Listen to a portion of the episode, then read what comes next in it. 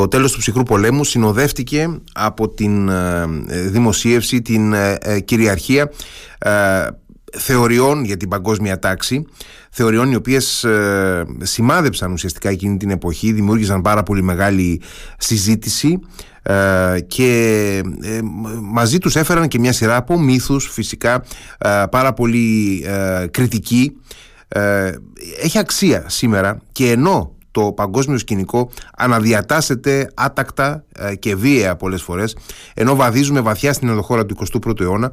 Έχει αξία ένα τέταρτο περίπου του αιώνα μετά από εκείνη την εποχή να κάνουμε μία ανασκόπηση να κάνουμε μία συνολική θεώρηση της πορείας από τότε μέχρι τώρα να δούμε πώς έχουν εξελιχθεί αυτές οι θεωρίες στην πορεία του χρόνου, ποιοι είναι οι μύθοι που τις συνόδευσαν, εάν ε, πρέπει να τις θεωρούμε ακυρωμένες ή δικαιωμένες. Ε, θα μας βοηθήσει σε αυτή τη συζήτηση ο Μύρον ε, Ζαχαράκης, υποψήφιος διδάκτορ φιλοσοφίας του Πανεπιστημίου Αθηνών. Καλησπέρα κύριε Ζαχαράκη. Καλησπέρα. Ευχαριστώ πολύ για την πρόσκληση. Εγώ ευχαριστώ. Να πούμε ότι ε, αναφερόμαστε κυρίως στον Φράνσις Φουκουγιάμα ε, και την θεωρία ε, για το τέλος της ιστορίας όπως ονομάστηκε τουλάχιστον και τον Σάμιουελ Χάντικτον με τη θεωρία του πολέμου των πολιτισμών ε, τα λέω πάρα πολύ σχηματικά είναι έτσι πάρα πολύ διάσημες ε, αυτές οι δύο θεωρίες και οι δύο διανοητές ε, πίσω τους στοιχήθηκαν και άλλοι σιγά σιγά και άλλοι διανοητές και άλλοι ε, ε, άνθρωποι της πολιτικής σκέψης. Ε, έχει αναπτυχθεί γύρω από όλο αυτό το πλέγμα των απόψεων και των θεωριών έχει αναπτυχθεί ένας τεράστιος διάλογος.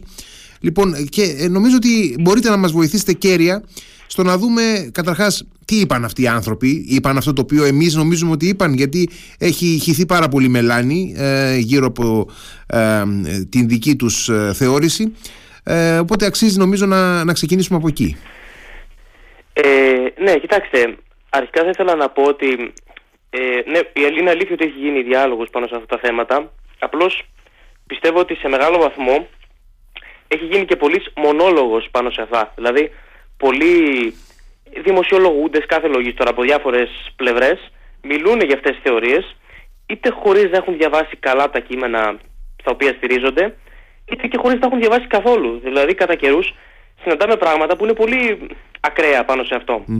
Να πω καταρχάς για τους φίλους που μας ακούν ότι έχετε αρθογραφήσει πάνω σε αυτά τα θέματα. Μπορούν να βρουν έτσι ε, ευσύνοπτα αλλά ουσιαστικά άρθρα σας ε, στον ιστότοπο Ρεό Πούμπλικα ε, που έχετε θίξει με πολύ θα έλεγε κανείς ε, διορατικό τρόπο το, το κύριο ζήτημα αυτό. Αλλά ε, πραγματικά νομίζω ότι αυτή είναι η ουσία ότι πάρα πολύ μιλάμε, τοποθετούμαστε για τους δύο αυτούς διανοητές και το τι είπαν χωρίς να έχουμε καλή αντίληψη του τι είπαν πραγματικά. Ναι, αυτό είναι πάρα πολύ σωστό διότι και εγώ σπρωγμένος από αυτό το πράγμα ε, ήθελα να γράψω για τα βιβλία σε ένα, στο διαδίκτυο να μπορεί κάποιος να τα δει, να προβληματιστεί να προχωρήσει και σε ανάγνωση των βιβλίων. Ε, μόνο μια μικρή διευκρίνηση Μιλήσατε πριν για πόλεμο των πολιτισμών. Είναι αλήθεια ότι ο Χάτιγκτον, ο δεύτερος από Είπε σύγκρουση, σύγκρουση των πολιτισμών. Ναι, μίλησε ναι. και για πόλεμο των πολιτισμών. Ναι, ναι. Απλώς επειδή σύγκρουση. στο βιβλίο κάνει μια διευκρίνηση και λέει ότι ε, οι συγκρούσεις των πολιτισμών θα κάποιες περιπτώσεις θα είναι βίες και σε κάποιες όχι. Mm-hmm, και σε κάποιες mm-hmm. βίες περιπτώσεις θα υπάρξει και πόλεμος. Δηλαδή, μην τρομοκρατήσουμε τον κόσμο εμείς. Ναι, ναι, ναι, ναι, όχι, είναι σχηματικά, σχηματικά το είπαν. για τη σύγκρουση των πολιτισμών. Ναι, ναι, ναι. Ε, τώρα, οι μεγάλες παρεξηγήσεις συνήθως, από ό,τι παρατηρώ εγώ τουλάχιστον, γίνονται κυρίως στο Φουκουγιάμα. Δηλαδή, mm-hmm. και ειδικά η φράση, η πιασάρικη φράση τέλος της ιστορίας, ναι. ε, πολλές φορές είναι. Δίνει την εντύπωση, δηλαδή, έχω δει ας πούμε, κείμενο σε, σε, ηλεκτρονικό, σε ηλεκτρονικό τύπο, νομίζω ήταν, όπου ε, ουσιαστικά μεταξύ άλλων μεμφόταν τον Φουκουγιάμα ότι ο Φουκουγιάμα λέει είπε πως τελείωσε ο πόλεμος και λίγο μετά λέει ήρθε ο πρώτος πόλεμος του κόλπου. Mm-hmm. Μα αν, αν γνώριζε ο άνθρωπος αυτό το βιβλίο, θα ήξερε ότι γράφτηκε μετά τον πρώτο πόλεμο του κόλπου. Και το αναφέρει κιόλας μέσα στο βιβλίο του. Μάλιστα. Δηλαδή δεν, δεν μπορεί να μιλάει για διάψευση. Ο Φουκουγιάμα ήξερε ε, ότι γινόταν ο πρώτος πόλεμος του κόλπου, γιατί έγραφε γύρω στι αρχές του 90, ακριβώς εκείνη την εποχή. Ναι, ναι, ναι, ναι. Δηλαδή είναι μεγάλη παρεξήγηση αυτό και είναι πολύ έτσι από τις πιο ακραίες. Τώρα, όσον αφορά στο, τον Χάτιγκτον, μια συχνή παρεξήγηση επίσης που είναι πάλι ακραία είναι το ότι πολλοί του αποδίδουν ε, κατά κάποιο τρόπο την ιδεολογική πρόθεση της εισβολής των Αμερικανών στο Ιράκ. Αυτό, αν διαβάσει κάποιος το έργο του Χάτινγκton το ίδιο, το περίφημο βιβλίο για τη σύγκρουση των πολιτισμών, που στηρίχθηκε στο άρθρο βέβαια, Ε, είναι τελείως λάθος, γιατί ο ίδιος λέει, προειδοποιεί μάλιστα ότι ακριβώς επειδή οι πολιτισμοί είναι διαφορετικοί και κατά τη γνώμη του πάντα δεν, δεν είναι όλοι συμβατοί με τις βασικές αξίες της Δύσης, δηλαδή φιλελεύθερη δημοκρατία και τα συναφή, θεωρεί ότι το να προσπαθούμε να τις.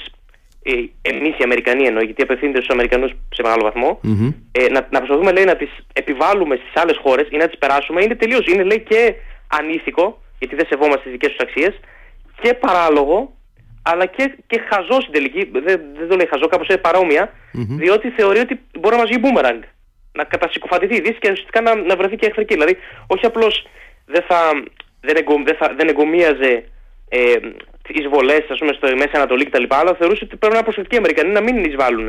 Mm-hmm.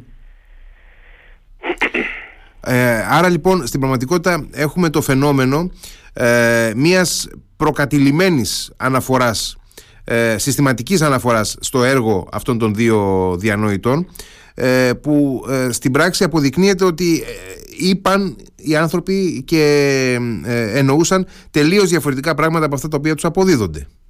Ναι, πολύ σωστά και πραγματικά δηλαδή ε, επίσης υπάρχει και μια, δεν ξέρω αν, αν γίνεται σκόπιμα κάποιες φορές, μια συκοφάντηση. Δηλαδή, έχω ακούσει πολλές φορές να λένε για το Φουκουγιάμα ότι έχει αλλάξει η άποψη και ότι έχει μεταβάλει τη. Ενώ δεν υπάρχει τέτοιο πράγμα. Δηλαδή, ο ίδιος εξακολουθεί να γράφει. Να γράφει, να μιλάει και να θεωρεί ότι σε γενικές γραμμές η θεωρία του περί τέλου της ιστορίας είναι σωστή. Mm-hmm. Θεωρεί. Mm-hmm. τώρα, αν, είναι, αν συμφωνούμε ή όχι όλοι, δεν είναι άλλο θέμα. Αλλά όχι να λέμε ας πούμε, πράγματα ότι μετέβαλε απόψεις ενώ δεν έχει μεταβάλει ο άνθρωπος. Οπότε ας πάμε λιγάκι με, με απλά λόγια να ναι. δούμε τι είπε ο Φράνσις Φουκουγιάμα όταν μίλησε για το τέλος της ιστορίας. Κοιτάξτε, αρχικά ο Φουκουγιάμα έγραψε, είχε κάνει μια διάλεξη ε, με, με αυτό το τίτλο, ο οποίος το έθετε με τη μορφή ερωτήματος. Είναι το τέλος της ιστορίας. Και ουσιαστικά μιλούσε σχετικά με το. Ε, ήταν, ήταν τότε που είχε, είχε μόλις συμβεί η πτώση του τείχους του βερολινου και ουσιαστικά έβλεπε δηλαδή ότι ο κομμουνισμός και γενικά όλα ό,τι σήμαινε αυτό από γεωπολιτική άποψη ε, οδηγείται προς το τέλος του. Και έθετε λοιπόν το ερώτημα, μήπως ήρθε η ώρα εμείς οι υποστηρικτές της φιλελεύθερης δημοκρατίας αναρωτιόταν να συνειδητοποιήσουμε πως πλέον ο κόσμος πορεύεται προς μια καθολική επικράτησή της. Δηλαδή αρχικά πρόκειται περί αυτού, δηλαδή περί της φιλελεύθερης Αυτό, γι' αυτό συζητάτε, αυτό είναι όταν λέει ιστορία. Mm-hmm.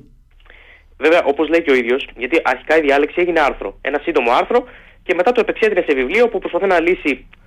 Ε, κυρίως να απαντήσει σε ερωτήματα και να αποφύγει τις παρεξηγήσεις που δυστυχώς δεν έγινε αυτό τελευταίο, αλλά τέλος πάντων. Ε, τώρα, όταν, λέει, όταν μιλάει για τέλος της ιστορίας του Φουκουγιάμα, δεν εννοεί ότι θα σταματήσουν να συμβαίνουν πράγματα. Θα σταματήσουν ας πούμε, να. Να υπάρχουν γεγονότα, να υπάρχουν ε, ναι. συγκρούσεις κλπ. Ναι. ναι, δεν εννοεί αυτό το πράγμα. Εννοεί ο άνθρωπος ότι βλέπεις την ιστορία καταρχάς με έναν τρόπο ας πούμε, που χρωστάει πολλά στον Χέγκελ, τον, φιλόσοφο, τον γερμανό φιλόσοφο του 19ου αιώνα. Mm-hmm. Και μάλιστα σε συγκεκριμένη ερμηνεία του Χέγκελ, την οποία έκαναν κάποιοι στοχαστές του 20ου αιώνα, κυρίως Αμερικανοί, οι οποίοι ουσιαστικά μεθερμίνευαν την άποψη του Χέγγελ, η άποψη σύμφωνα με την οποία ο κόσμος πορεύεται, ε, ε, έχει μια, υπάρχει μια ιστορική εξέλιξη προς όλο και μεγαλύτερη κοινωνική πρόοδο με βάση μια, μια σειρά από εσωτερικές ας πούμε στην ιστορία συγκρούσεις. Ναι, κατά κάποιο τρόπο αυτό που ονομάζουμε τελεολογία, δηλαδή ότι υπάρχει, ναι. μια, υπάρχει ένας στόχος, ένας σκοπός προς τον οποίο έστω και αθέλητα κινούμεθα. Ναι, και ο Φουκουγιάμα ε, στηριγμένος και σε ερμηνευτές ε, κυρίως Αμερικανούς νεοσυντηρητικούς, θεωρεί ουσιαστικά ότι ε, αυτή η εξέλιξη ουσιαστικά σε μεγάλο βαθμό αντιπροσωπεύει μια ψυχική εξέλιξη του ανθρώπου, όπου το άνθρωπος έχει μια συγκεκριμένε ουσιαστικά ανάγκες και επιθυμίες και θεωρεί ότι αυτές οι ανάγκες και επιθυμίες μπορούν να καλυφθούν πλήρως, είτε καλύπτονται πλήρως, είτε είναι ε, στο δρόμο για να καλυφθούν, μέσα στο πλαίσιο της σύγχρονης Δύσης και της φιλελεύθερης Δηλαδή, όταν λέει ότι τελείωσε η ιστορία, εννοεί ότι δεν υπάρχει καμία νέα διαλεκτική σύγκρουση που να σπάσει αυτόν τον κύκλο και να ξεκινήσει παραπέρα. Mm-hmm. Δηλαδή καλύπτεται ουσιαστικά σε μεγάλο βαθμό αυτό. Mm-hmm. Να ρωτήσω τώρα, ε, τώρα πια, μετά από ε, ένα εύλογο χρόνο, ένα μεγάλο χρονικό διάστημα, που βρισκόμαστε ε, αρκετά μετά από εκείνη τη στιγμή, τη χρονική στιγμή που φαινόταν ότι η δυτική φιλελεύθερη δημοκρατία ε, ουσιαστικά κυριαρχεί, είναι το μοντέλο το οποίο θριαμβεύει. Ε, και είμαστε ε, στη φάση της ενίσχυσης σύμφωνα με πολλούς των αυταρχικών καθεστώτων είτε αυτούσια αυταρχικών είτε υβριδικά αυταρχικών δημοκρατιών τύπου Τουρκίας κλπ. Πώς, πώς αξιολογεί αυτή την θεώρησή του ο Φράνσις Φουκουγιάμα; Ναι, ε, αρχικά πρέπει να σημειώσουμε τώρα για τους αναγνώστες που μπορεί να μην γνωρίζουν κάποια πράγματα ότι ήδη από τα τέλη της δεκαετίας του 90 υπήρξε ένα σημαντικό άρθρο του ενός δημοσιογράφου και πολιτικού αναλυτή του Φάριτ Τζακαρία, όπου μιλούσε για τη λεγόμενη ανελεύθερη δημοκρατία. Πολύ γνωστού και, ε, και, ναι. και παρουσιαστή επίσης δημοσιογράφου του CNN, έτσι, του Φάριτ Τζακαρία. Ε, και ε, η liberal democracy, όπου ε, σε αυτό το, αυτό το καθεστώς, ας πούμε, θεωρούσε ότι είναι μια μορφή υβριδικού πολιτεύματος, δηλαδή δεν είναι ούτε φιλελεύθερη δημοκρατία, ούτε κανονικός αυταρχισμός. Είναι μια τρίτη μορφή, μια, ένα τρίτο πράγμα, ένα τρίτο είδος, το οποίο είναι κάπως. Ε, έχει μια ανάμειξη. Δηλαδή, ενώ έχει τυπικά δημοκρατικούς θεσμούς, κοινοβούλια, ε, πολυκομματισμό κτλ., δεν, ε, δεν υπάρχουν κάποια βασικά ανθρώπινα δικαιώματα ή τέλος πάντων αυτά καταπατούνται πολύ συχνά. Και από όσο θυμάμαι δηλαδή, κυρίως χώρες που είχε στο μυαλό του ο Ζακαρία ήταν η Τουρκία, η Ρωσία της εποχής πριν τον Πούτιν. Mm-hmm. Δηλαδή είχε στο μυαλό του καθεστώτα και ουσιαστικά αυτό δηλαδή ήταν μια πρόκληση προς θεωρία του Φουκουγιάμα. Γιατί, να, ας πούμε, θα μπορούσε να πει κάποιος ότι ορίστε, δεν περάσαμε από αυταρχισμό φιλελεύθερη δημοκρατία όπως ήταν βέβαιος ή σχεδόν βέβαιος εκείνος, αλλά βρέθηκε μια νέα τρίτη μορφή όπου υπάρχει μεν τυπική δημοκρατία, αλλά τα δικαιώματα των πολιτών, ας πούμε, καταστρατηγούνται συστηματικά. Τώρα, ο Φουκουγιάμα ως προς αυτά πολλές φορές έχει γράψει και έχει προειδοποιήσει και έχει πει ότι φοβάται τον ε, σοβινισμό, φοβάται τον φονταμενταλισμό της εποχής μας, αλλά σε γενικές γραμμές, από όσο γνωρίζω τουλάχιστον, τίνει να, είναι, να, να αναγνωρίζει πως η Δύση παραμένει ο μεγάλος. Ε, όχι ο μεγάλος νικητής, αλλά το, το μεγάλο ποθούμενο για πάρα πολλούς. Και μάλιστα σε μια συζήτησή του με τον φιλόσοφο Τζον Γκρέι, που υπάρχει στο διαδίκτυο είχε πει ότι ο κόσμος σε μεγάλο βαθμό στις χώρες εκείνες που δεν, έχει, δεν υπάρχει πραγματική και, και καθολική ψηφοφορία δημοκρατικού τύπου, σε εκείνες τις χώρες λέει ψηφίζει με τα πόδια του. Δηλαδή δραπετεύει ουσιαστικά από αυτές τις χώρες και πηγαίνει προς τη Δύση, mm-hmm. που έχει φιλελεύθερη δημοκρατία και όπου υπάρχει και σύγχρονο κράτος πρόνοιας, κράτος δικαίου. Δηλαδή θεωρεί ότι βλέπει κατά κάποιο τρόπο τη μαζική μετανάστευση προς τη Δύση ως μια επιβεβαίωσή του ο Φουκουγιάμα. Ε, είναι μια ευφυής έκφραση αυτή. Είναι η αλήθεια. Ότι ο κόσμος ψηφίζει με τα πόδια του και ε, είναι όντως είναι μια παρατήρηση που ε, είναι η αλήθεια ότι έχει μια πρωτοτυπία. Δεν την έχει κάνει. Ε, Βεβαίως, όλοι βλέπουμε τη μετανάστευση. Α πούμε και στη Ρωσία γνωρίζουμε πάρα πολύ καλά ότι υπάρχουν ε, πάρα πολλές χιλιάδες, ενδεχομένως και εκατοντάδες χιλιάδες Ρώσοι, οι οποίοι όλη την τελευταία 20 ετία έχουν φύγει από την ε, Ρωσία και έχουν βρει Χρησιμοποιώ τη Ρωσία σαν παράδειγμα. Και στην Τουρκία έχουμε ανάλογο από το 2016 και μετά. Έχουμε μια ανάλογη έτσι, ε, φυγή προς το εξωτερικό. Έχουμε αυτού του είδους τα φαινόμενα ε, συμβαίνουν. Δηλαδή είναι μια πολύ ορθή παρατήρηση κατά την άποψή μου αυτή. Ναι. Η μεγάλη γενικώς αμφιβολία προς τη θέση του Φουκουγιάμα είχε, προ, προ, είχε διατυπωθεί και από τον ε, συνομιλητή του στη συγκεκριμένη συζήτηση, τον Τζον Γκρέι, ο οποίος είναι πολύ πιο απαισιόδοξος πάνω σε αυτά mm-hmm. τα ζητήματα. Και είχε πει τότε ο Γκρέι, μάλιστα, ότι δεν φαίνεται λογικό να δεχτούμε ότι όλη η ανθρώπινη ιστορία, ε, πώς το λέει, ότι όλη η ψυχή του ανθρώπου κατά κάποιο τρόπο η ψυχοσύνθεσή του μπορεί να ικανοποιηθεί σε κάποια συγκεκριμένα ζητήματα τα οποία τυχαίνει να καλύπτει πλήρως η ελεύθερη δημοκρατία. Δηλαδή θεωρούσε ότι ο Γκρέ βλέπει τον άνθρωπο πιο αντιφατικά. Θεωρούσε ότι ο άνθρωπος είναι ενώ πιο αντιφατικό, mm-hmm. με πολλές ανάγκες και επιθυμίες, mm-hmm. οι οποίες είναι και αλληλοσυγκρουόμενες και ότι δεν μπορούν να καλυφθούν όλες μόνο μιας και πλήρως. Mm-hmm. Οπότε... Σε αυτό το θέμα, mm-hmm. α, ναι, ναι, ε, ο ίδιος ο Φουκουγιάμα έχει κάνει κάποιες ευφυείς διατυπώσεις οι οποίες κάπου δηλαδή θα μπορούσα να πω ότι κάπου μπορεί να υπονομεύουν και την κεντρική του θεωρία. Δηλαδή, mm-hmm, ήδη από το άρθρο του που είχε γράψει στο πρώτο και μετά στο βιβλίο του, μιλούσε για, την, για το κίνδυνο της ανίας. Το κίνδυνο δηλαδή από τη στιγμή που έχουν πραγματοποιηθεί όλες οι επιθυμίες του ανθρώπου, ή τέλος πάντων οι βασικές του επιθυμίες, ακόμα και για ελευθερία, για αναγνώριση, γιατί μιλάει και για αυτά ο Φουκουγιάμα, ε, να φτάσει σε σημείο να να νιώθει ανία και να μην ξέρει για ποιο πράγμα θα πρέπει να αγωνιστεί στη ζωή του. Γι' αυτό και το βιβλίο του Το τέλος της ιστορίας και ο τελευταίος άνθρωπος, πολλοί άνθρωποι ξεχνάνε το δεύτερο σκέλος, το τελευταίος άνθρωπος. Mm-hmm. Το τελευταίος άνθρωπος mm-hmm. είναι μια ρητή αναφορά στον Νίτσε και στις προβλέψεις του για το μέλλον, ας πούμε, σύμφωνα με το οποίο ε, ο τελευταίος άνθρωπος είναι ο σύγχρονος άνθρωπος, ο σύγχρονος αστός των μεγάλων πόλεων, των δημοκρατικών πόλεων, ο οποίος είναι κατά κάποιο τρόπο αντιηρωικό πλάσμα και δεν ε, αγωνίζεται και δεν έχει σκοπό ζωής πέρα από το να κερδίζει χρήματα. Δηλαδή, ο Φουκουγιάμα κατά κάποιο τρόπο ενώ είναι φιλελεύθερος και δημοκράτης, αντιπαρατίθεται με τις επιθέσεις του Νίτσε στη φιλελεύθερη Κάτι που δυστυχώς πολλοί που είναι αντίπαλοι του Φουκουγιάμα δεν κάνουν το ίδιο με το Φουκουγιάμα, δεν αντιπαρατίθεται μαζί του σωστά.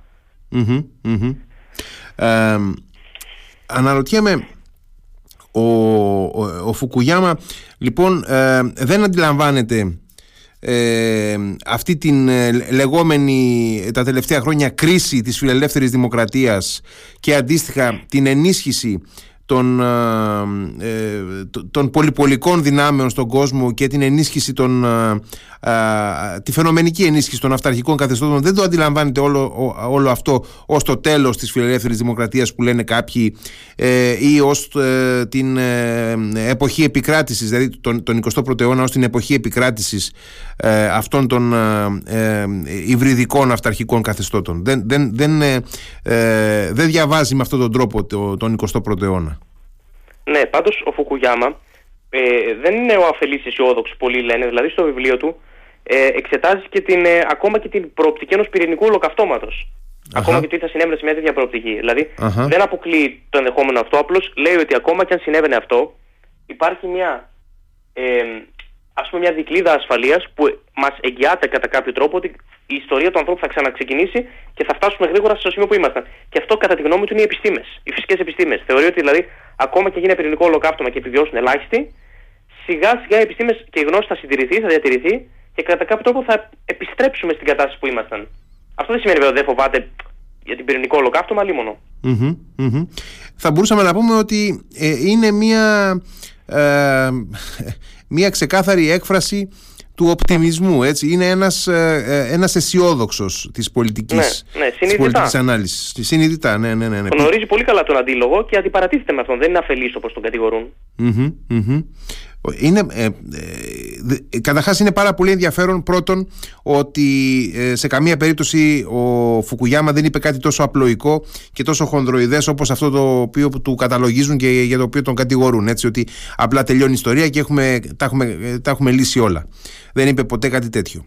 Ε, δεύτερον ότι μέσα στο έργο του περιλαμβάνει πάρα πολλές διαφορετικές ε, δυναμικές και πάρα πολλές διαφορετικές εναλλακτικές που μπορεί να ε, προκύψουν αλλά ο ίδιος θεωρεί ως την κυρίαρχη τάση την επιβεβαίωση της, ε, της πορείας προς τα εμπρός δηλαδή αντιλαμβάνεται με έναν θα έλεγε κανείς διαφωτιστικό, με έναν φιλελεύθερο τρόπο τα πράγματα και ε, αναλύει την, τη διεθνή πραγματικότητα, τη διεθνή τάξη με, με έναν γραμμικό τρόπο. Ναι. Ακριβώς. Βλέπει δηλαδή το μέλλον να έρχεται, όχι όμως ανεξάρτητα από τον άνθρωπο, αλλά δηλαδή δεν είναι μια δύναμη που κινείται. Ναι, δεν είναι, είναι, ναι, δεν είναι μυρολατρικό, δεν είναι μυρολατρικό αυτό ότι ναι, εμείς παραδεινόμαστε στις συνθήκες των καιρών και αυτές μας πάνε που θέλουν. Έτσι ακριβώς. Ουσιαστικά ο Φουκουγιάμα, αν το καλοσκεφτούμε, προσπάθησε να πάρει το όραμα προς το μέλλον ας πούμε, που είχε ο μαρξισμός στον 20ο αιώνα και να τον προσδέσει πούμε, στο άρμα του φιλελευθερισμού κατά κάποιο τρόπο. Mm-hmm. Να γυρίσει στο Χέκελ και απλώς αντί να μιλήσει για αιτιοκρατίες που υπερβαίνουν τον άνθρωπο, μίλησε ουσιαστικά για μια ψυχική, αιτιο... ψυχική διαλεκτική κατά κάποιο τρόπο. Δεν, το, δεν χρησιμοποιεί αυτή η φράση, αλλά το λέω τώρα εγώ. Ε, όπου οι ανάγκες του ανθρώπου και η ανάγκη του για αναγνώριση, η ανάγκη του για ελευθερία, κατά κάποιο τρόπο μάχονται και στο τέλος πορεύονται προς μια κατάσταση όπου θα είναι, θα είναι αυτές που θα, θα επικρατήσουν λοιπόν, είναι ένα ε, πάρα πολύ ε, ενδιαφέρον, μια πάρα πολύ ενδιαφέρουσα περίπτωση ο Φράνσις Φουκουγιάμα.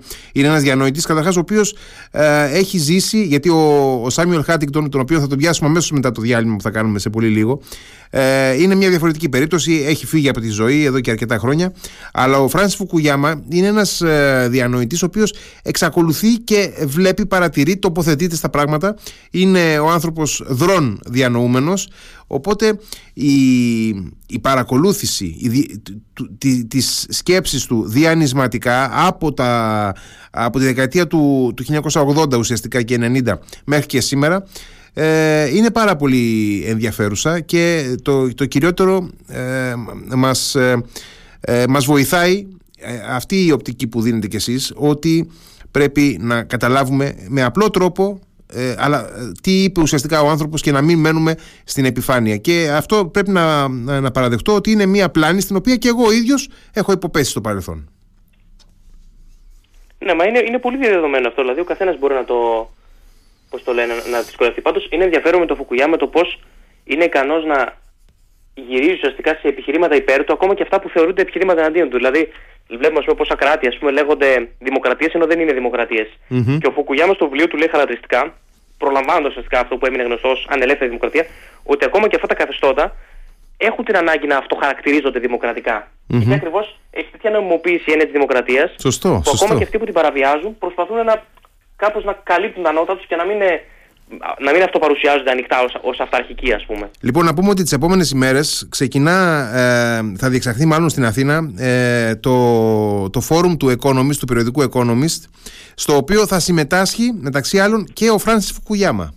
Δηλαδή θα έχουμε την ευκαιρία να τον ακούσουμε και στην, ε, στην Αθήνα. Όσοι βρεθούν, όσοι έχουν την τύχη βέβαια και βρίσκονται εκεί, ε, όλοι οι υπόλοιποι θα, θα ακούσουμε και θα διαβάσουμε μέσω διαδικτύου όσα θα, θα πει στην, ε, ε, στην παρουσία του στην Αθήνα και αν δεν κάνω λάθος, αλλά κρατάω μια επιφύλαξη γιατί δεν έχω το πρόγραμμα αυτή τη στιγμή μπροστά μου, θα κάνει μια συζήτηση ε, ζωντανά με τον Κυριάκο Μητσοτάκη. Αλλά δεν ε, κρατάω μια επιφύλαξη μικρή γιατί μπορεί και να κάνω λάθος. Έχω την εντύπωση όμως ότι στις 30 Οκτωβρίου θα γίνει απευθεία συζήτηση ανάμεσα στον Έλληνα Πρωθυπουργό και τον Φράση Φουκουγιάμα. Δεν ξέρω αν το έχετε υπόψη σας αυτό. Ε, προσωπικά δεν το γνωρίζω, αλλά πραγματικά είναι ενδιαφέρον κάτι τέτοιο. Ναι, ναι.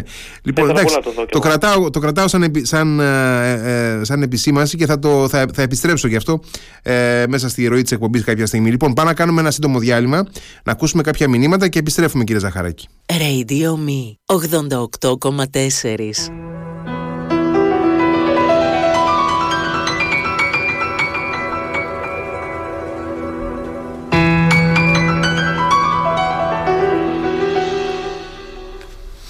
Εδώ είμαστε φίλες και φίλοι, συζητάμε για τις θεωρίες που σημάδεψαν το τέλος του ψυχρού πολέμου και ε, με ποιον τρόπο ουσιαστικά τις προσλαμβάνουμε σήμερα και πώς τις ε, αντιλαμβανόμαστε και πώς τις αποτιμούμε. Συζητάμε με τον Μύρο Ζαχαράκη, ε, υποψήφιο διδάκτορα φιλοσοφίας στο Εθνικό και Καποδιστριακό Πανεπιστήμιο Αθηνών. Ε, να φύγουμε κύριε Ζαχαράκη από τον Φράνσις Φουκουγιάμα και την πολύ ζωηρή συζήτηση για το λεγόμενο τέλος της ιστορίας και να πάμε σε μια άλλη πολύ ζωηρή συζήτηση ε, για τη σύγκρουση των πολιτισμών, όπως πολύ σωστά με διορθώσετε πριν, ε, η οποία είναι και ιδιαίτερα επίκαιρη θα έλεγε κανείς, γιατί και ε, τούτες τις μέρες που διερχόμαστε ε, έχουμε μια σύγκρουση στη Μέση Ανατολή, ένα πεδίο συνολικά που έχει ταυτιστεί με την θεωρία της σύγκρουσης των πολιτισμών.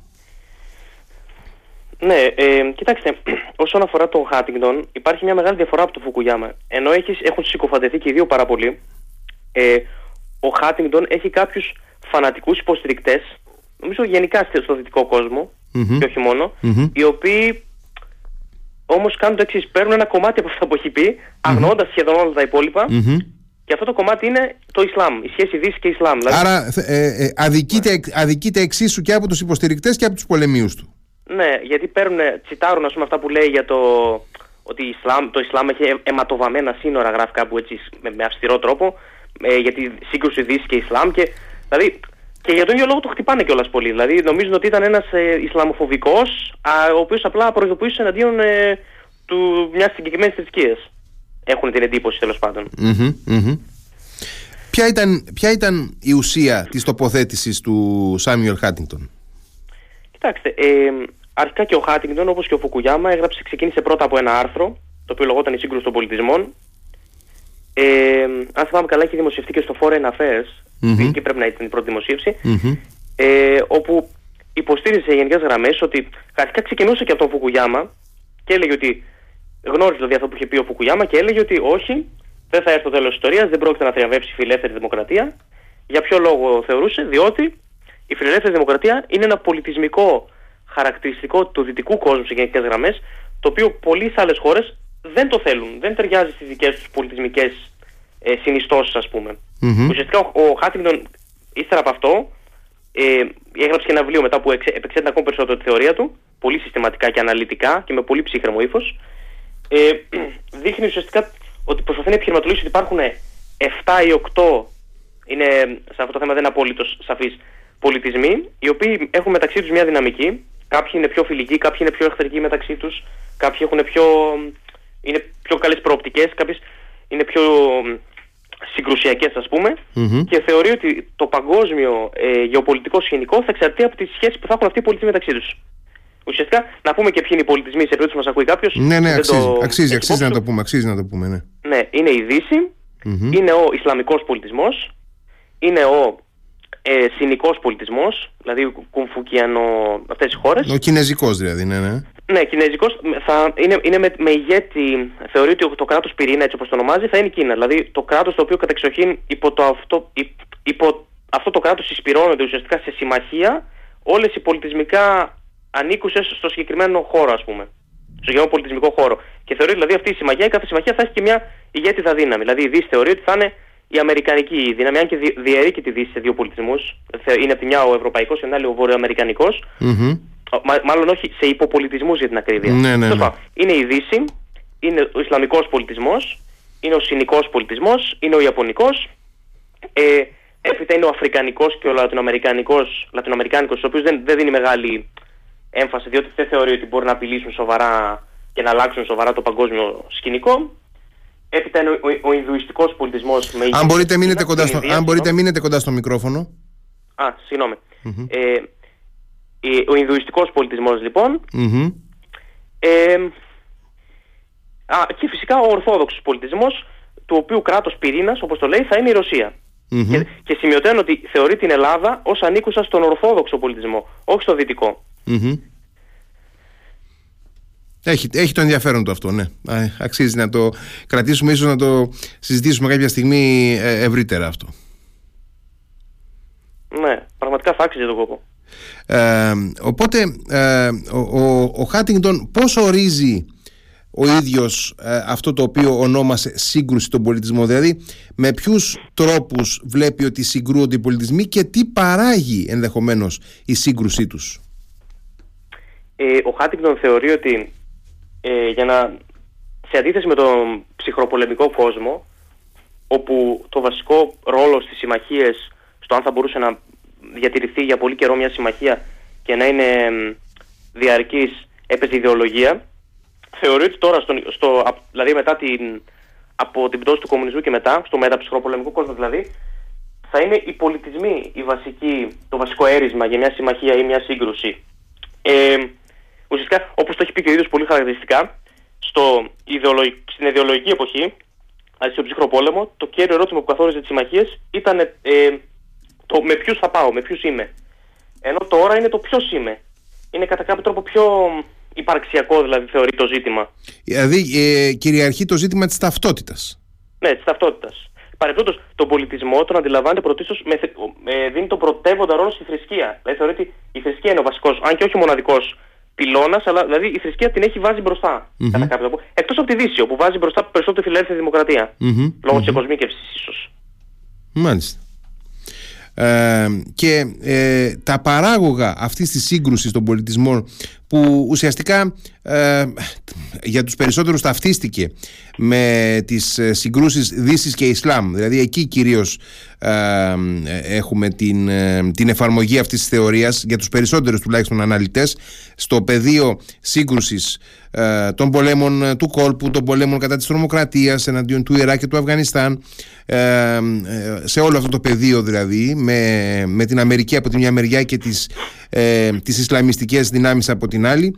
Ε, ε, ποια είναι τα παράγωγα τι, τι, τι βλέπει ο Χάτιγκτον ότι θα παραχθεί για την παγκόσμια τάξη μέσα από τη σύγκρουση των πολιτισμών; Ε, αρχικά ο Χάτιγκτον έχει πλήρη γνώση ότι εισερχόμαστε σε ένα πολυπολικό κόσμο και ακριβώς γι' αυτό προειδοποιεί προσπαθεί να δείξει δηλαδή αφενός στους Αμερικανούς ότι δεν μπορούν να κάνουν πλέον τους ε, πώς το, ας πούμε τους χωροφύλακες, θα το πούμε λίγο προκλητικά, τους χωροφύλακες της ειρήνης και της ε, παγκόσμιας τάξης. Mm-hmm, τους, mm-hmm. λέει, τους συμβουλεύει ουσιαστικά με τον τρόπο του να σταματήσουν να προσπαθούν να επεκτείνουν παντού τη φιλελεύθερη δημοκρατία. Θεωρεί πως αυτό δεν έχει νόημα, mm-hmm. γιατί μπορεί να τους γυρίσει μπούμεραγκ, να τους φέρει περισσότερες έφρες και τους καλεί ουσιαστικά να συσπηρωθούν πρώτον ε, με όσους ανήκουν στον ίδιο πολιτισμό, που είναι κυρίως στη Δυτική Ευρώπη, και δεύτερον να προσεγγίσουν με συμμαχίες χώρες οι οποίες είναι όχι στον ίδιο πολιτισμό, αλλά είναι πιο συμβατές μαζί τους.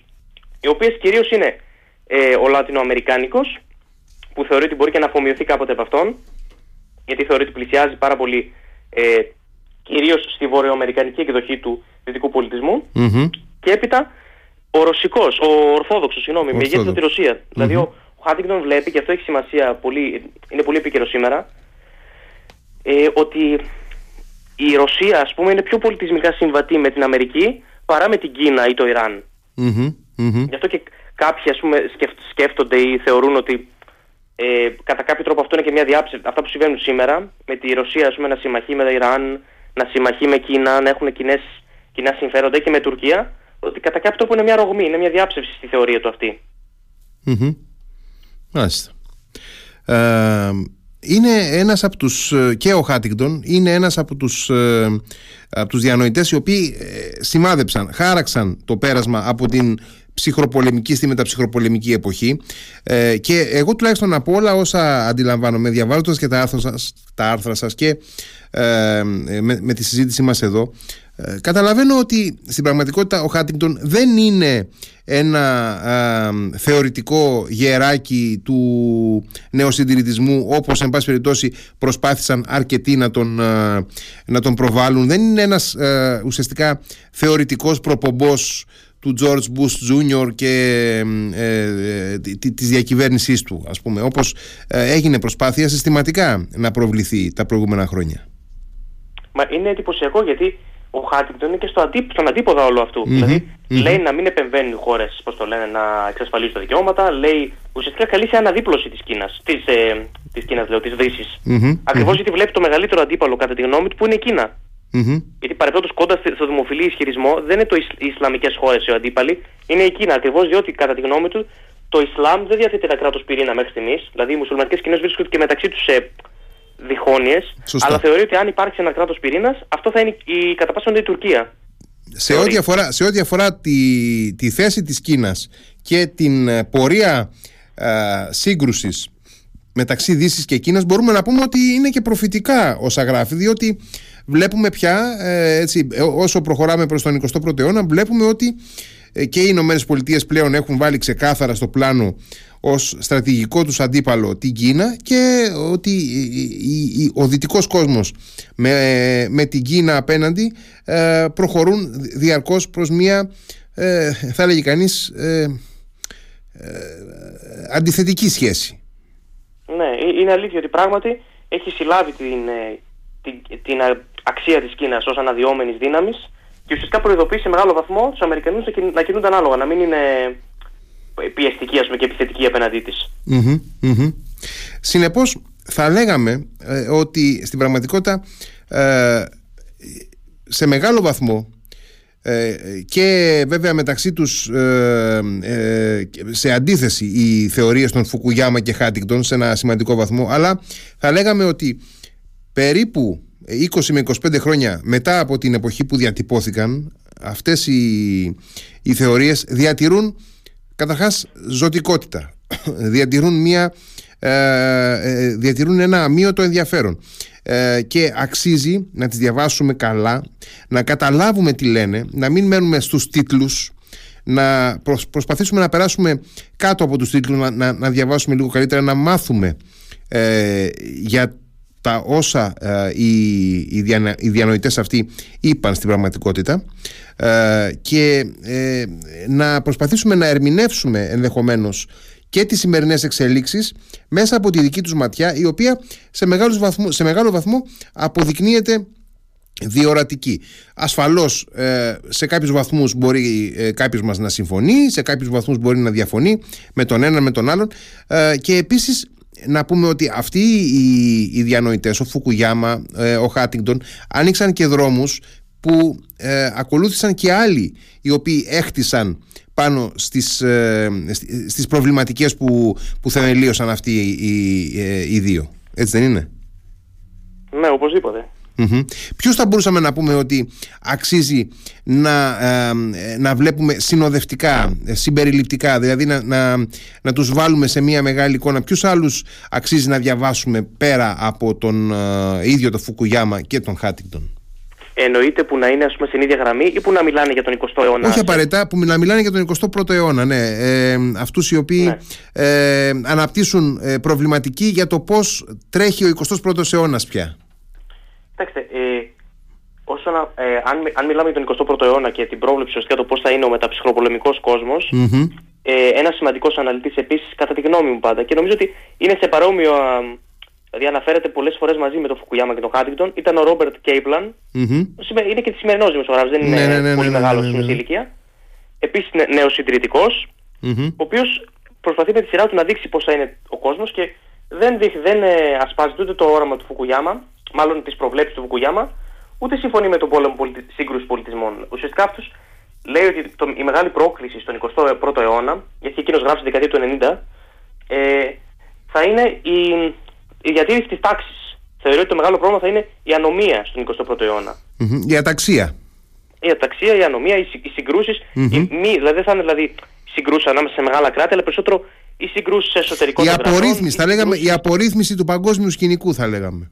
Ακριβώς αυτό. Και θεωρεί ότι οι Αμερικοί είναι μόνοι που μπορούν, αν μπορεί κάποια χώρα, να διασφαλίσει ας πούμε, μια πράξη προς αυτό. Mm-hmm.